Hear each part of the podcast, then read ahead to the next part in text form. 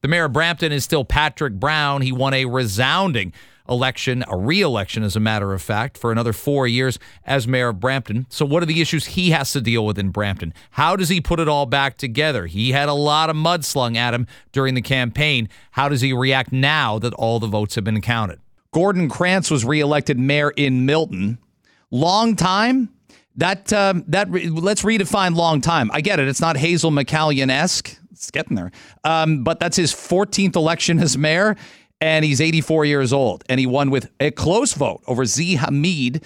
Uh, Gord Krantz won with 49.51% of the vote. Longest serving mayor in a major municipality in Canada's history. Uh, in April, he celebrated his 41st anniversary of mayor of the town. Uh, let's go mayor to mayor and head to Brampton and speak to Mayor Patrick Brown. I'm going to put you on the spot right away. Promise our audience right now you won't be in politics when you're 84 years old. Just, I want you to enjoy your golden years. Tell the audience right now that's not going to happen for you. That's that's a long way away, but still. I can make that commitment on there. Absolutely. Um, I, I don't think my wife would ever um, allow that.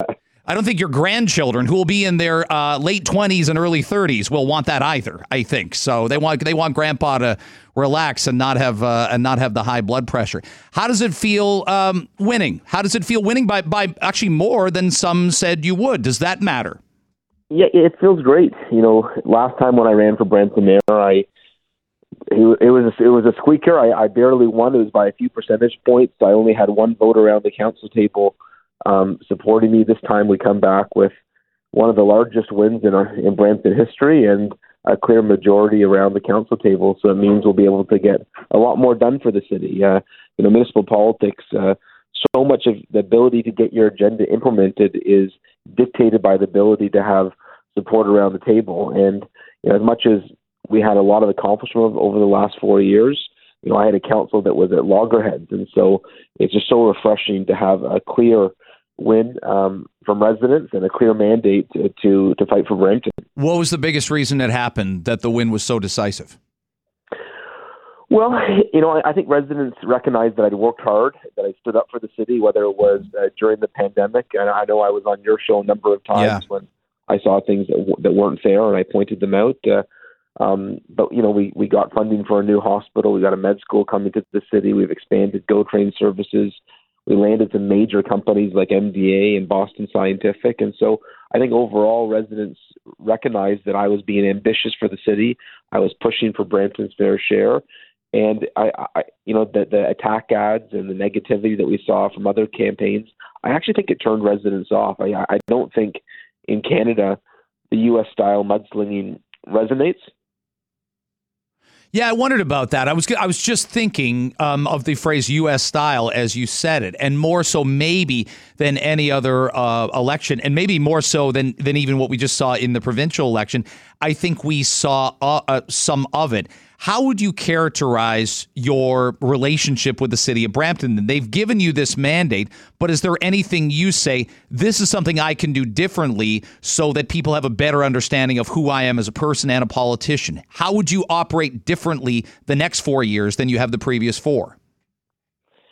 Well, I think obviously now that we've got a, a large, large majority around the council table, um, it, we'll be able to get a lot more done. And so I think just the the results that voters you know, they, they say voters you know are always right and so you know last time the message from voters was um you know that they they wanted uh, a minority perspective from the mayor and i think this time you know i've got the blessing and the permission of residents of brampton um to go faster and harder and, and more ambitious for the city of brampton in terms of pushing uh, for our fair share and and for projects that are important for the city. I know you yeah, you made the rounds. You are constantly out there. No one ever questions your your work ethic or the hours you put in. But I'm sure you heard from residents of Brampton saying, "Ah, you were going to leave us. You tried to run for the CPC leadership, disqualified from that." What what tells me as a resident of Brampton that you're all in and you'll be here year after year after year and won't chase something else? I'm sure you get asked that. So what's the answer?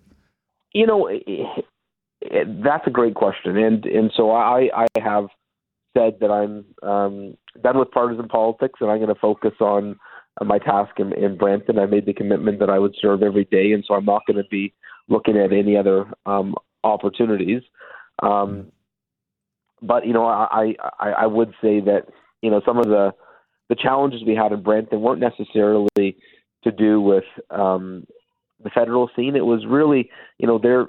When I got elected mayor four years ago, there was an old guard that had been in control of the city for a very long time, and I had brought in some reforms and changes that certainly ruffled feathers, but I believe they were necessary. You know, I brought in a policy, an anti-nepotism policy that you can't hire family members. You know, I I had three city councilors that that had hired family members at at City Hall. I brought in a a bill that said every city tender had to go out to competition because I noticed too many tenders had um, automatically been renewed without competition. Things like even like insurance, and so um, when you make changes like that, um, you mm. ruffle feathers, but they're necessary. And I, I face some intense opposition um, on issues like that, but it, but in the end, um, I think voters recognized that the reforms I brought in were, were necessary to, to, to modernize the city. Brampton is not a small town; it's a big city, mm-hmm. and and the perspective I try to bring to Brampton is what type of transparency and accountability measures would you expect in a big city? And and I would say those reforms um, are typical in other big cities.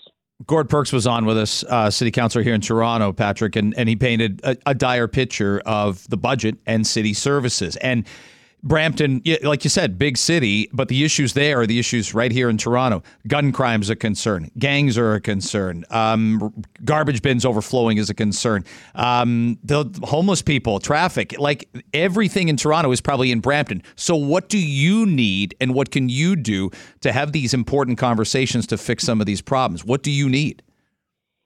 Well, and some of these challenges are going to take all levels of government pitching in. So you, you mentioned uh, gun crime.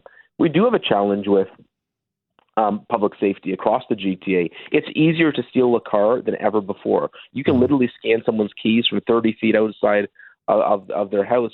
Uh, you don't even break into someone's house to take their keys. You, literally, you can just scan it. Mm-hmm. Um, we have guns coming into the country with drones over the border. They, they don't even need to smuggle them through the, the border crossing. They can take them across with a drone. And so technology has advanced to make crime easier, and we need to equip our police with the same resources and technology to be able to combat um, the sophistication of crime. And so I think one thing that I'm going to be talking about, I think collectively as GTA mayors we should, uh, how can we work together to make sure um, that we have that capacity to respond um, to organized crime that has you know taken things like car theft and, and made it a, a revenue tool. I got 45 seconds tight, but what what can be your relationship continuing forward with Doug Ford? Obviously, people think there'd be tension there for the obvious reasons. What can you do working with Doug Ford closely in the job you used to have as as leader of the party he's leading now to make this work for Brampton and, and also make this work for the province and, and their funding?